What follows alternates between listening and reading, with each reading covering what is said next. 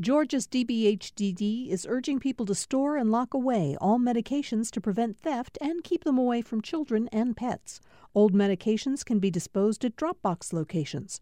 Dropbox locations can be found at opioidresponse.info.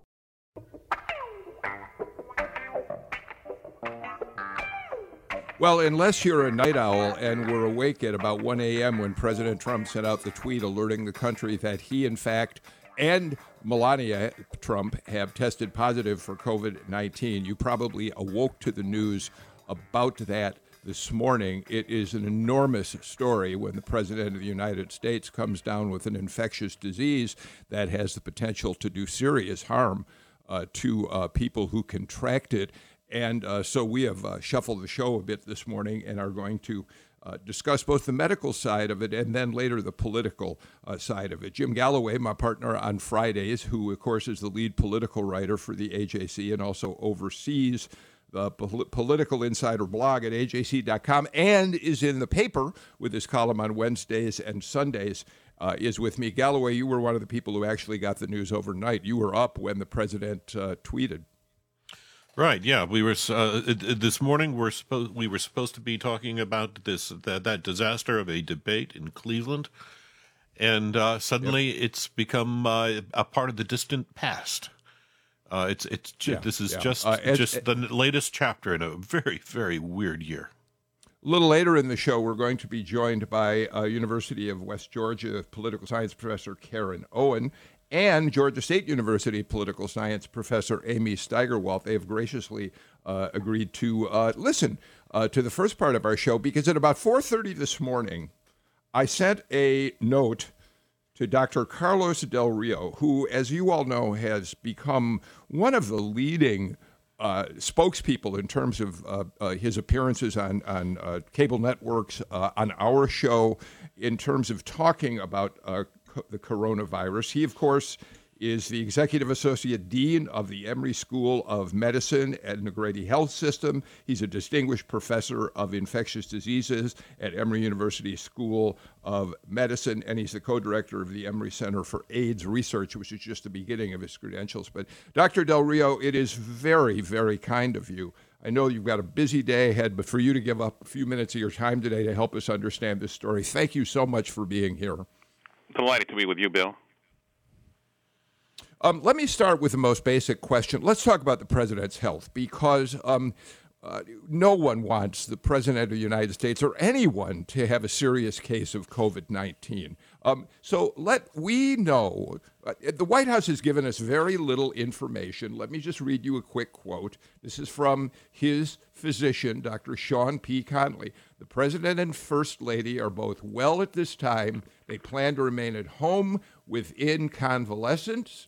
Um, I continued. He will continue to carry out his duties without disruption while recovering, and I will keep you updated as the situation develops. Um, Dr. Del Rio, if the president most likely first contracted, we, he had the first symptoms of the disease apparently uh, yesterday or Wednesday night. Aides noticed he had a hoarseness in his voice that they attributed to his being at a rally. But if, if in fact his symptoms are brand new, what are the various courses this disease could or could not take in him? When, if he's going to have, be symptomatic, how does that start developing? Well, I mean, I think there's we have to start, Bill, by asking uh, how. Uh, I'm hoping that the test has been indeed confirmed. You know, the White House typically has been using a, a rapid test, the Abbott ID now, and notoriously had several false positives. As you remember, I think it was the governor of Ohio tested positive in a rapid test, and then when they retested him with a PCR, he was negative. So the first thing I'm, I'm hoping that that you know the, they did a rapid test and this was followed very quickly by a PCR, and if confirmed by PCR, therefore he's truly uh, infected and is not a false positive. I, I wish, I hope that that's when then the White House physician said, yeah, they're both infected. Uh, having said that, if they have been both infected, I think that you know a lot of people that that get infected with this disease have uh, very little symptoms. They are they're mildly symptomatic. They may have one of the most common symptoms is just not feeling well, maybe having some fever. A very common one is is losing rapidly losing your sense your sense of smell or taste. And I tell people that every morning I wake up, I see how I feel. If I feel well, I don't have a fever, and then I go downstairs and get my cup of coffee. If I can smell my coffee, that's my home rapid test for COVID because it's actually a pretty good thing to know that if you lose your sense of smell suddenly uh, or your sense of taste, uh, COVID is a possibility. Now, uh, assuming you're infected, then you know as I said, many people are asymptomatic, but some people can then go on and get a fairly severe, uh, significant symptoms. And you get a COVID pneumonia, the virus goes down to the lungs, produces inflammation, and therefore you start getting short of breath. You start coughing, you start getting short of breath and your, your oxygen saturation starts coming down.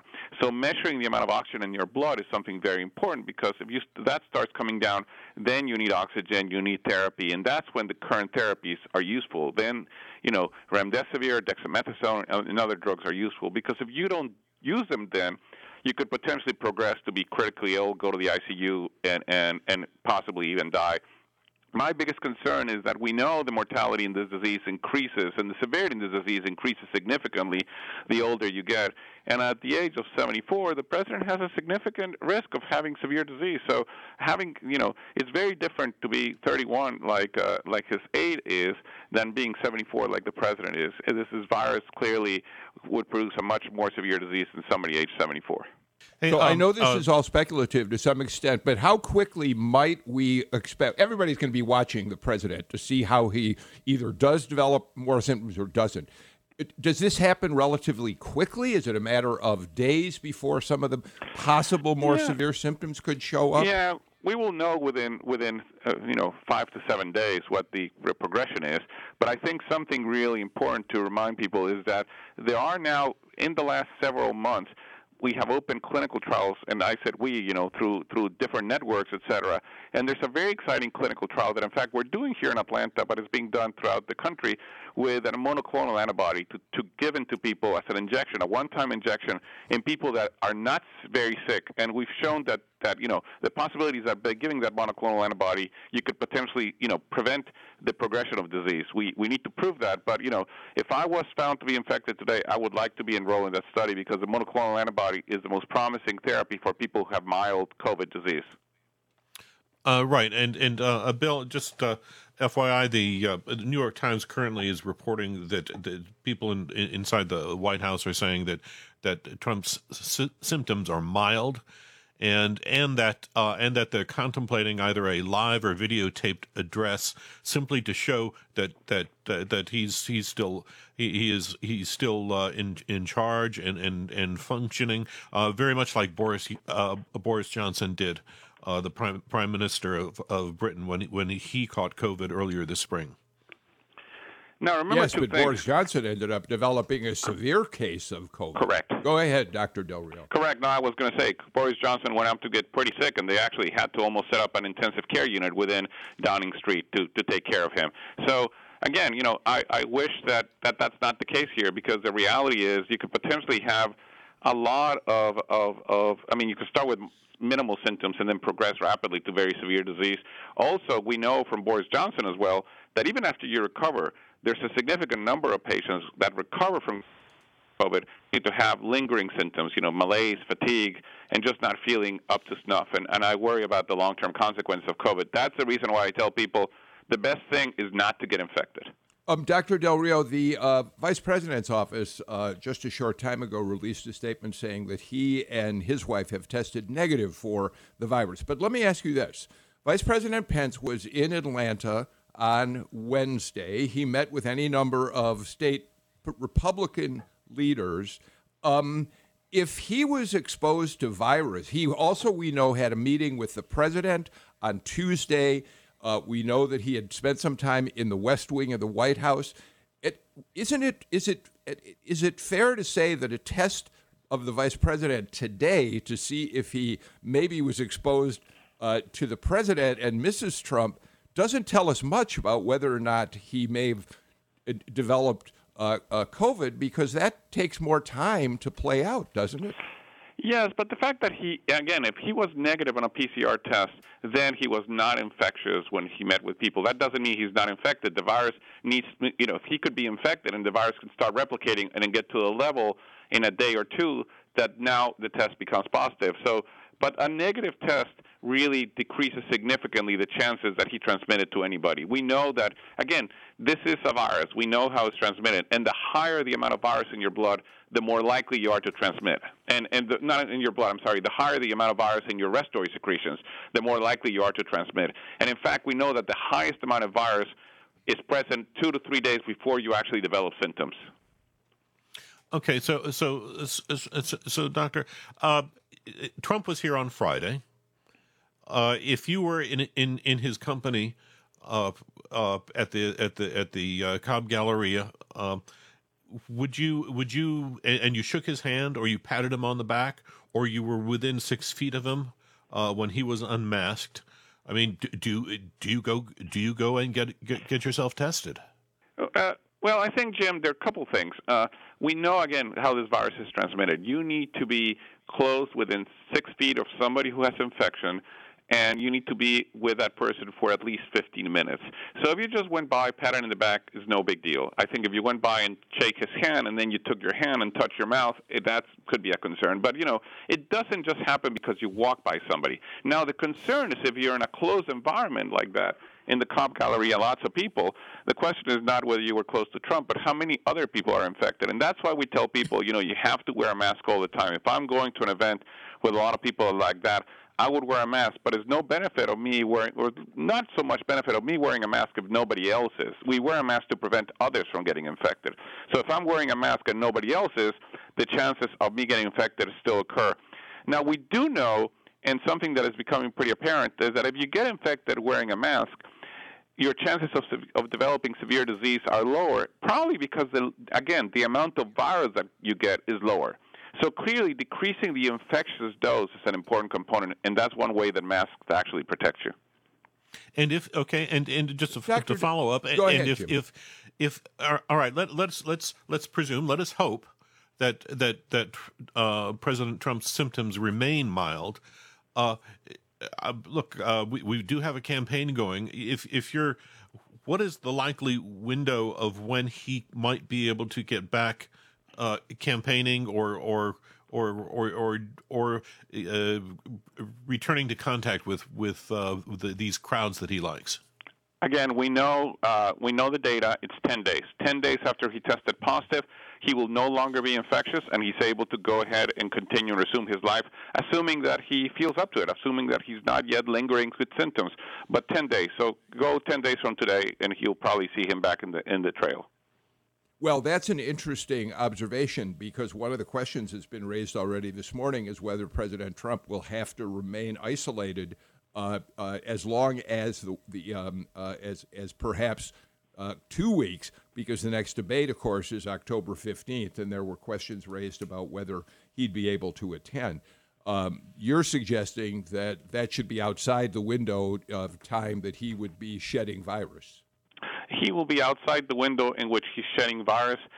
He would not be outside the window in which he may not be feeling up to snuff. He, again, you know, I've seen many persons with mild disease go on and continue having fatigue, malaise, just not feeling up to snuff.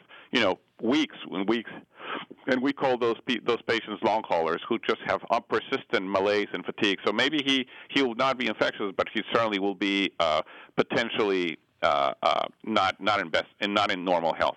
Dr. Del Rio, the um, there are reports out of the White House today, um, and actually, uh, former New Jersey Governor Chris Christie talked about this on the news this morning. Um, he was involved with debate preparations for the president the other day, along with a number of other top level campaign and staff members of the president's. Uh, Christie pointed out they were all in, in an enclosed small space. No one was wearing a mask. Um, and these are some of the most important members of the administration. So, so here's my question. I know this is all speculative, but have we have have you all in, in the field been able to get any grip on the the uh, odds that someone in that kind of setting exposed to someone who is shedding virus is likely to develop the disease?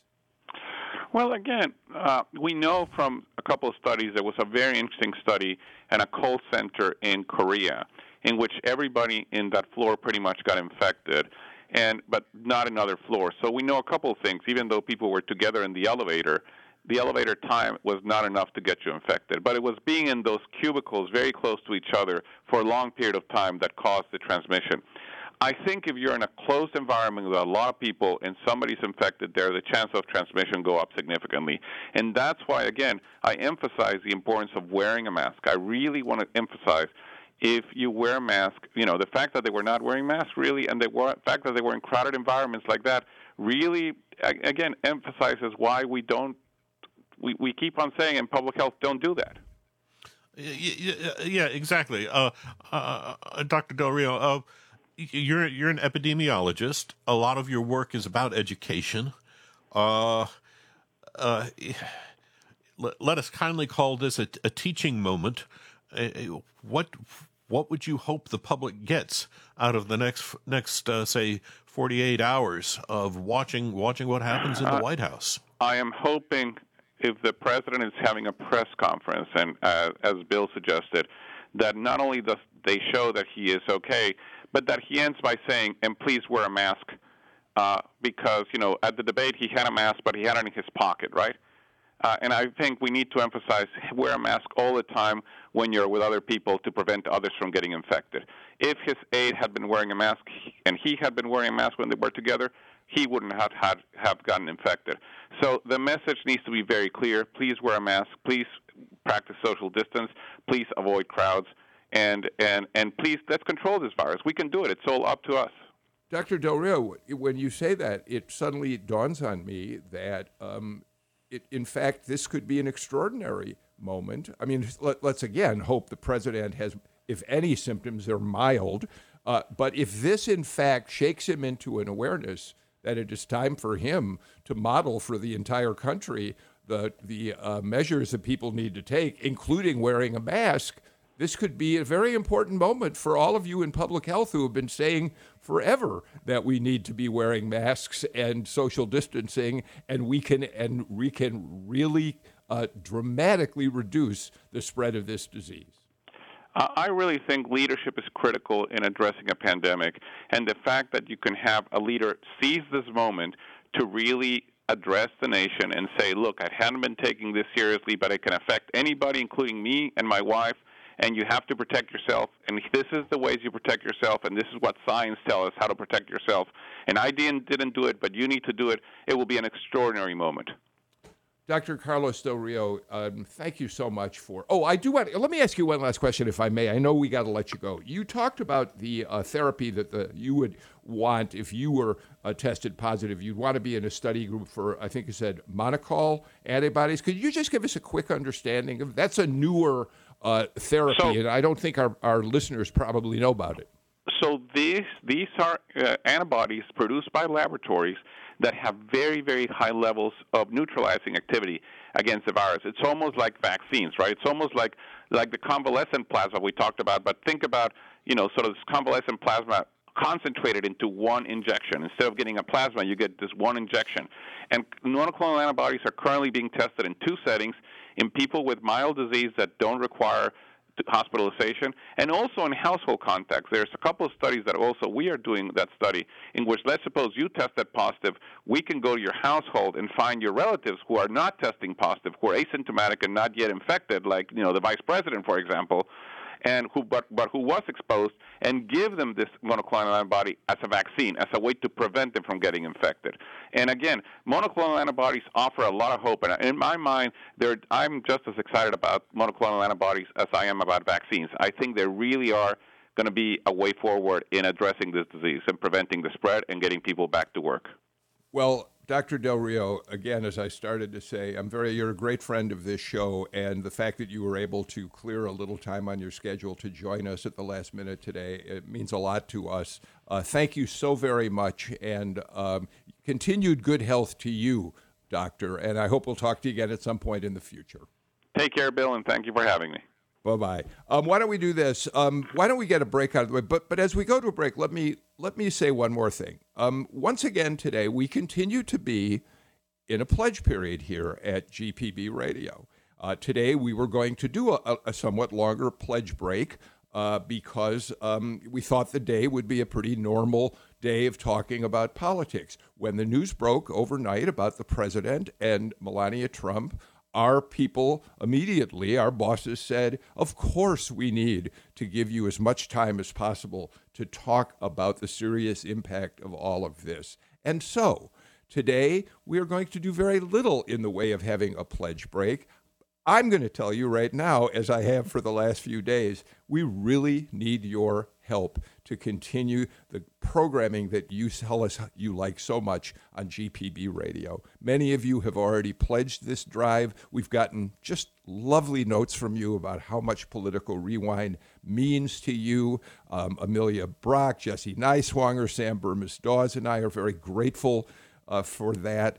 And if you can give, now's the time to please consider doing it. Just go to gpb.org and help us out. All right, let's take a break. When we come back, we'll have our political scientists talk with us about the political impact of all of this. This is Political Rewind. Thanks for listening to Political Rewind. If you like this show, you'll also like Georgia Today. It's a daily podcast from GPB News, bringing you compelling stories and in depth reporting that you won't hear anywhere else. Join me, Peter Biello, for this quick and convenient way to get the best of GPB News' extensive coverage of the topics that matter to you, delivered directly to your device every weekday afternoon.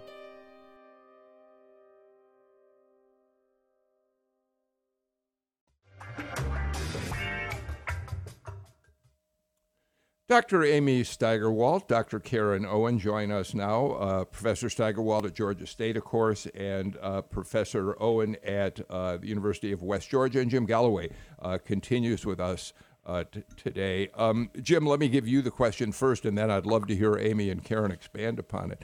I, I think it's really fair to say this really completely resets, uh, obviously, the presidential race and to the, and to an extent, it certainly will have a huge impact on how candidates talk in the next, certainly in the week ahead, about their campaigns. Yes, right. I mean, uh, the the message just got turned upside down here.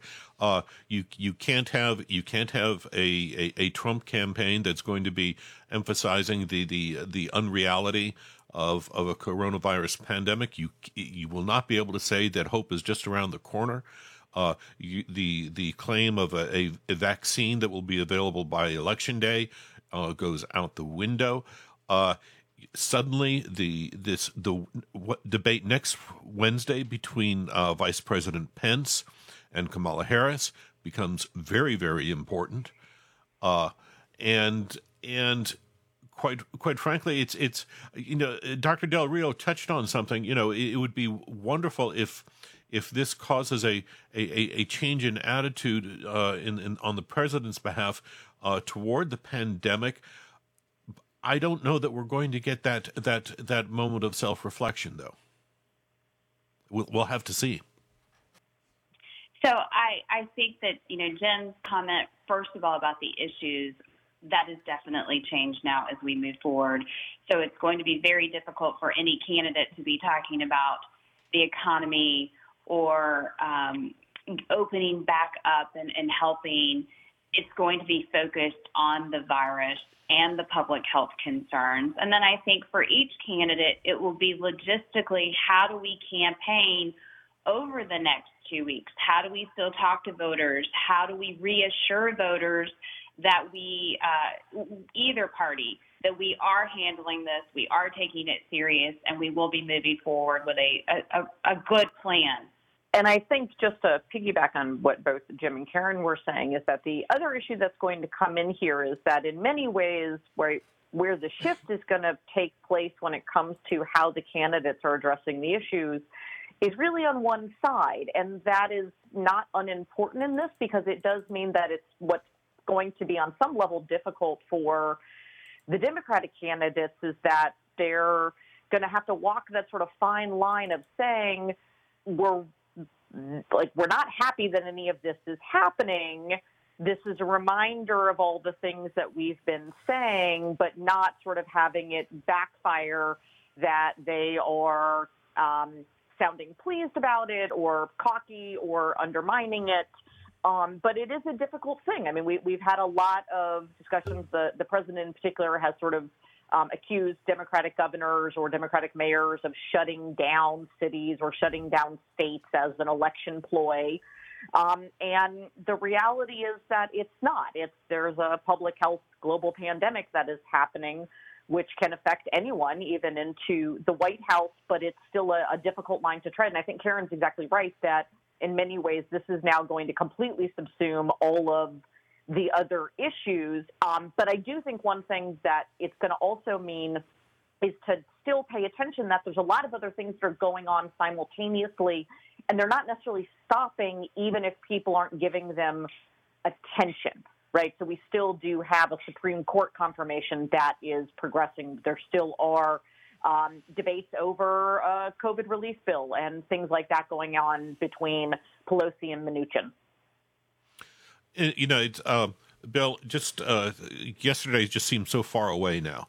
Uh, and one of the one of the I think it was on the front page of the New York Times was was a story about how Joe Biden was flip flopping and going back to door knocking in his campaign, and you and you wonder if if he's going to have to flip flop flop again and and and and pull back from that. Uh, I, I got a uh, this early this morning. I, I got a note from from uh, from uh, one of my colleagues at the AJC, Matt Kempner, who just sent me a, a, a photo of a flyer that had arrived at his house from the Trump campaign. You know, uh, on the importance of reopening America's schools uh, this fall. That suddenly takes on a diff- whole different meaning meaning. It's it's uh, it, it's it's amazing just the the, the the the large and small ways that this is going to this is really going to affect the dialogue that we're we're hearing uh, over over over the internet, over over the, uh, cable news over the next. Uh, well, 32 days, 31 days. That's how. That's all we've got left in, in this election season. Yeah, to sort of amplify what all three of you have said, uh, Amy. Um, you know, it is ironic. It's it's sad, I suppose, that President Trump, who has tried so hard to change the conversation around this campaign away from the coronavirus and his handling of it, because he's seen the polling, he knows the country has not been impressed with the way he's handled uh, uh, the virus, uh, and so in his efforts to focus on law and order uh, to focus on what he calls the rioting uh, of, of the radical left, of socialists. Um, it, what an incredible irony that he is ending up being the reason that COVID 19 and his handling of the coronavirus will continue, despite the fact you're right, other issues will come into play. But this is going to be what the campaign now suddenly talks about again. It's that's a there's a real irony to all that, Amy. Very much so. The the irony is palpable. The sort of signals that are now going to be sent and the type of shifts we're going to see. Um, it also has coincided with a number of reports coming out about CDC guidances and uh, different guidelines and papers being changed due to White House pressures that they um, wanted to sort of downplay spread in schools and other issues that I think is now going to get even more increased attention. Um, and it's an important one as lots of places are struggling it. Here, APS right now is in the midst of determining what happens for the next nine weeks of school once we mm-hmm. hit October 26th. And there's no way that this does not color all of those debates because even someone who is able to be tested daily, who is able to very much limit uh, who he is interacting with, can still catch this disease uh, because it's incredibly contagious. And so that's, I think, going to really come into all of this. You know, Karen, uh, uh, Jim mentioned uh, the confirmation hearings for uh, Amy Coney Barrett, which are supposed to start a week from Monday on October 12th. Um, we know from reporting that uh, she's been with the president. She's been working out of the West Wing uh, for the last since her nomination, which is not unusual. Supreme Court nominees often do do that. Um, but we have no idea who she's come into contact with while she's been there. She's gone to the Hill and met with senators on the Hill. Uh, so we, you know, are going to all be watching to see whether uh, whether she may end up uh, testing positive for this disease. Because, uh, uh, Karen, one thing we know is if you work in the West Wing, people who see it see these TV sets of the West Wing don't understand it at all. It is not this huge space where there's lots of desks all over the place. It is tiny. The hallways in the West Wing are tiny. The meeting rooms are tiny. You can't avoid bumping into people as you walk from, say, the cabinet room to the Oval Office to the press room and they're not wearing masks. So anyhow, uh, we have to be careful as we watch what happens with the Supreme Court nominee and how she may have come into contact with people on the Hill, Karen.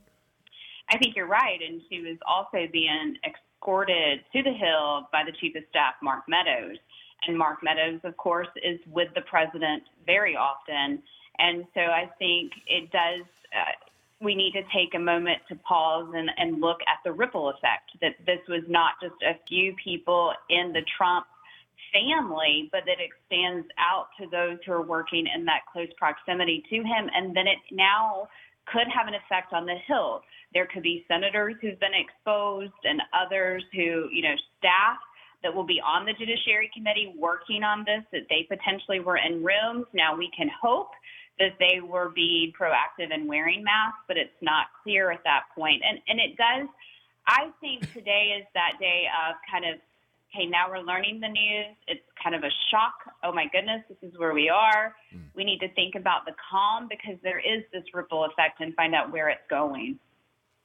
Yeah, the uh, the so, so Jim after after after after uh, after uh, Pence, who has who has said this morning that he and his wife have tested negative for COVID nineteen. Uh, your the, the, the constitutional uh, line of succession falls to House Speaker Nancy Pelosi, and then Senate President pro tem uh, Chuck Grassley. Uh, and Pelosi is 80 years old. Chuck Grassley is 87 years old. Uh, and suddenly, this this is a wake up call for the U.S. Capitol as well, because they have, in, in many ways, they have been just as cavalier when it comes to the virus as uh, as uh, as the White House. Some of them have. I mean, clearly, some of them. It, some of them once have, again, yes. we've seen a partisan.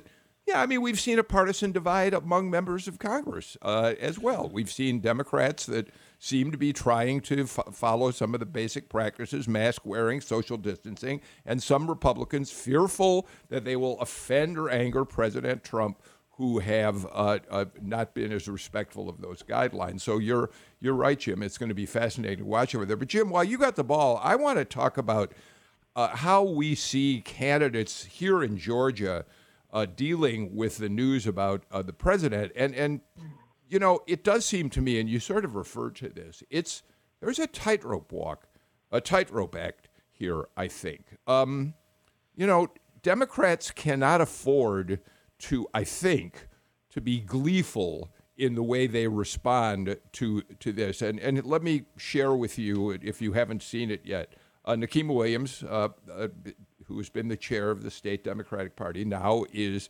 leading candidate for John Lewis's seat in Congress. Her tweet this morning was Looks like somebody should be more consistent with wearing a mask, like our next POTUS, Joe Biden. Um, Doug Collins responded to that. He said, Devoid of logic and filled with hate, you're going to fit in great with Washington Democrats. I, I wonder, uh, Jim, if, um, if that's the approach that Democrats ought to be taking um, in, in this situation. It's not, and and I, I think Nikema Williams is an outlier on this. Uh, everything that I've seen so far from uh, from from uh, Democratic state lawmakers uh, uh, and and and other figures is is uh, Keisha Lance Bottoms, for instance. you know, it's they're yeah. they're sending their thoughts and prayers for, for, for, the family. They're they're expressing the the right things. I just got a, a, a note from Sarah Riggs Amico. She was the the the the uh, candidate for lieutenant governor in 18 and ran for U.S. Senate. You know, her whole family came down with it. She had a, she had a grandmother just come out of ICU, and so she is you know she is uh, uh, she is insistent that Democrats not take this not uh, not uh, uh, dance about on this thing. No shot. Um, just to amplify, Amy just to amplify, uh, Amy, here was uh, the tweet that Keisha Lance Bottoms put out a little while ago. Our thoughts and prayers are with the first family and all suffering from the coronavirus. A COVID 19 diagnosis is unsettling, and even more so when a loved one also tests positive. Derek and I wish the first family a speedy recovery. And of course, she had COVID 19 in her own house, in her own family, and, and so can relate to this in a very personal way, Amy. Yes, and I think that that's true of a number of people, right? Even those, I remember when Sarah Riggs Amico um, first tested positive, one of the things she did, she came out and said, look, we thought we were doing everything right and we still got it. And that's part of what is scary about this. And so I think that the I think most people are going to respond in the same way that we are seeing Mayor Bottoms responding and Sarah Riggs Amico and others, same way that uh, Vice President Biden and his wife have responded to say that we don't want to see um, anyone get this. And so I do think that it is not the best plan um, to try to say, well, it's you've got your comeuppance. Um, I think the other thing, though, is that I think in response that, for example, um, where Doug Collins might need to be concerned is that when he says it's devoid of logic, well, no, actually, the, the logic is clear, right? Taking precautions aids you in not getting it, and particularly if you suggest that there are that we're not in the middle of a public health emergency and that we don't need to be taking precautions. Like that is the logic. Um, we know what will stop this. It's everyone wearing a mask. It is social distancing. It is thinking through how we are interacting. And so i think that's the other side is that um, republicans need to um, they're going to have to think very seriously about the responses that they've given in the past and how they're going to shift now and how they're also, which is really a part of this, convince their supporters now that this is not, in fact, a hoax, but is, in fact, something very real. In the same, at the same time, Karen, it is fair play for Democrats if they want to point out the, their opponents for having downplayed the virus, right? I mean, we know Jon Ossoff, for instance, has already been running a fleet of TV ads in which he highlights uh, David Perdue's early comments about the virus, which was sort of a reflection of what the president was saying. We'll handle this. Don't. It's not going to get to be as big a crisis as some people think. And and it is not unfair to continue to make those kinds of comparisons, right? So I think in any campaign, no matter what circumstances arise, each party has to differentiate each other and what their messages are and what they're trying to put forward as policy changes. So you're right. Like Ossoff's probably not going to back off of it. Is he going to be out today commenting full force? Probably not. I mean, each candidate in the Democratic Party right now has to be thinking, I can't say we told you so, but we have to have that empathy that, look, this virus is affecting not only my family, your family, it's now affecting people at the top levels of government. And so I think that messaging, you know, right now, I feel like today through the weekend, it's going to be careful. But I heard historian Jon Meacham say this morning, again, this is another area which could fuel more divisiveness in campaign politics and in American politics. And I think it could. You know, in a week, if the president's, you know, still with mild symptoms, which we hope he is, then it could amplify and ramp up another um, discussion that could get very divided along party lines specifically. All right, let's do this. Um, let's get our final break of the show out of the way, and when we come back, we'll shift a little bit. Uh, Jim Galloway, the uh, the uh, uh I'm sorry, WSB TV uh, is the first Georgia organization to uh, put up a poll about how uh, Georgians felt about the debate Tuesday night and how it may have affected their thinking about who ought to be the next president. I'd love to talk about that, uh, but first, uh, we'll pause for these messages.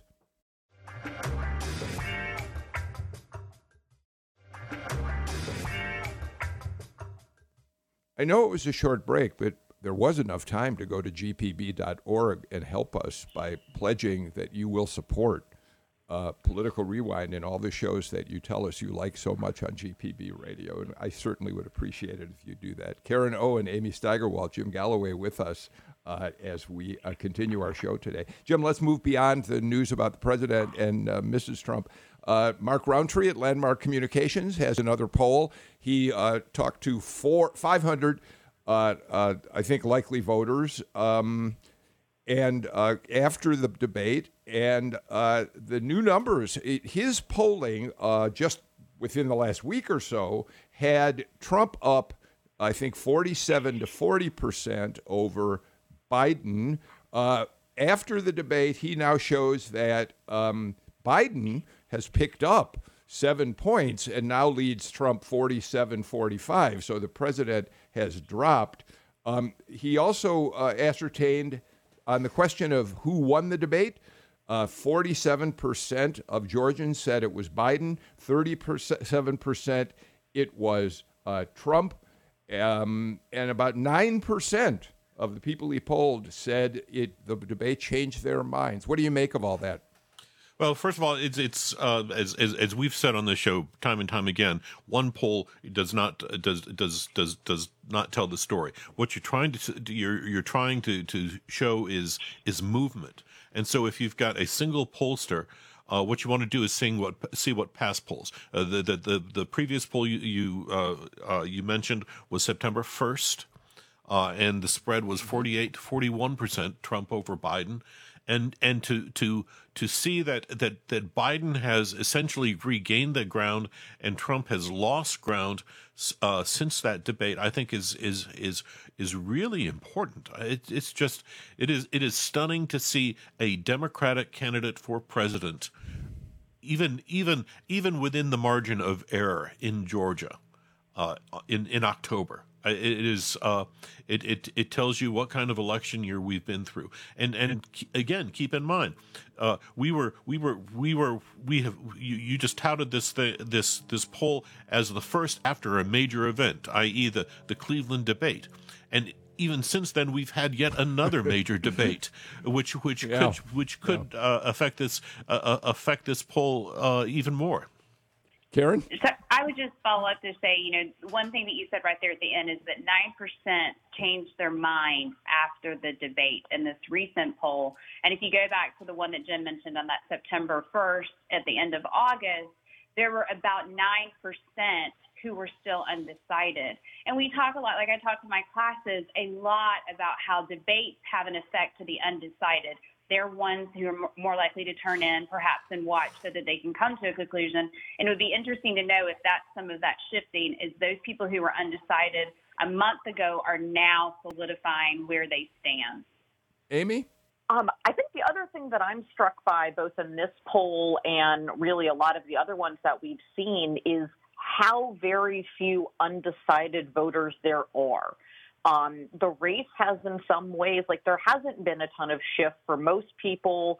They've made up their minds, and they actually made up their minds quite a while ago. And so it means that at the end of the day, the real question is not who it is that people prefer, it's who actually turns out to vote and turnout is going to be a huge deal. Um, I think something that's really important to note is we know that there's a record number of, for example, absentee ballots being requested in Georgia, but a request for a ballot doesn't mean, in fact, that people turn it back in and vote. Um, there's a high likelihood of high levels of election day turnout, but it has to actually happen, and that's true sort of around the country. So I think the thing that I would remind people is go vote, right? It, it is in fact not over until number one, people vote and the last vote is counted. You know, uh, Bill, I'm glad this, you said that because. Yeah, go ahead. Uh, oh, I'm sorry. I'm sorry. Uh, but but this but this COVID diagnosis may have may have just uh, uh made a a, a huge uh, issue moot uh, because after this debate, after this debate, given Trump's uh, performance. I, th- I think uh, the count was he interrupted Biden or, or, Chris Wallace seventy times over over over ninety minutes. Uh, there was talk about making some some changes to the debate format, perhaps uh, uh, giving the moderator a mute button, which which the Trump the, the Trump uh, people were were were already balking at we now have yes, I know uh, Carlos Del Rio told us that that that uh, Trump's infection period is is is is ten days, with and the next uh, presidential days. debate is is October fifteenth. yet it might give uh, the Trump campaign a diplomatic way of saying we're done with the debates, and and we need yep. to uh, uh, we need to move on to to uh, regular campaigning. Um, uh, but I want to mention something, uh, uh, Jim, that because Amy made me uh, uh, re- remember this. Monday is the deadline. If you are not registered to vote in Georgia, yes. if you've either moved since the last time you voted, um, or if you have any other circumstances, uh, you've just come to the state and you want to vote, Monday is your deadline to get it done. And so, what Amy says is absolutely right. Vote and register. Make sure you're registered to vote. Karen?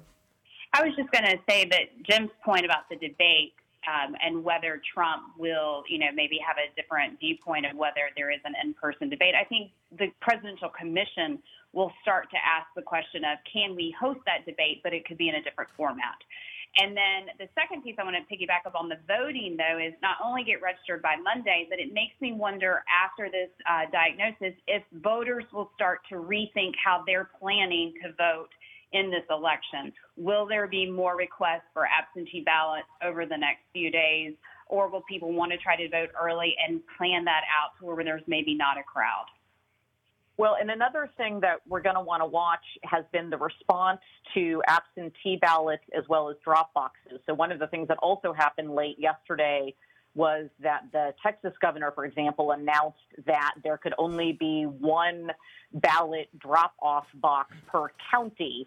Um, what's notable about that is that some of the counties in Texas are larger than other states. So, for example, uh, the county that includes Houston is larger than the state of Rhode Island, another one is larger than the state of Delaware.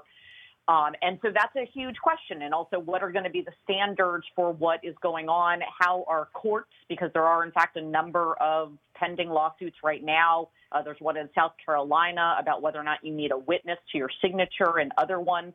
So I think that's going to be something we're going to be watching and to see how people respond. All right. Amy Steigerwalt gets the last word on today's show. I think we're fortunate there are at least some counties in metro Atlanta that are adding uh, drop boxes, unlike what's happening in Texas. Uh, so, what a thing. Georgia, at least in some counties, is doing it right. That's wonderful to know. Amy Steigerwalt, Karen Owen, Jim Galloway, thank you for a terrific conversation uh, today. Uh, we are going to end the show just a little bit early because we do want to give you a chance to uh, help support GPB. I've said it all this week. Yes, I know. This is a very difficult time. We're faced with the coronavirus. We're in toxic political times. We're dealing with racial injustice. So there are a lot more important things than donating to uh, public radio. But you know what? We are there for you every day talking about these issues. And I hope that means you want to support us as we move forward. I'm going to say goodbye. Take care. Stay healthy. Yes, wear a mask and go get a flu shot. And here's how you can help GPB. Goodbye, everybody.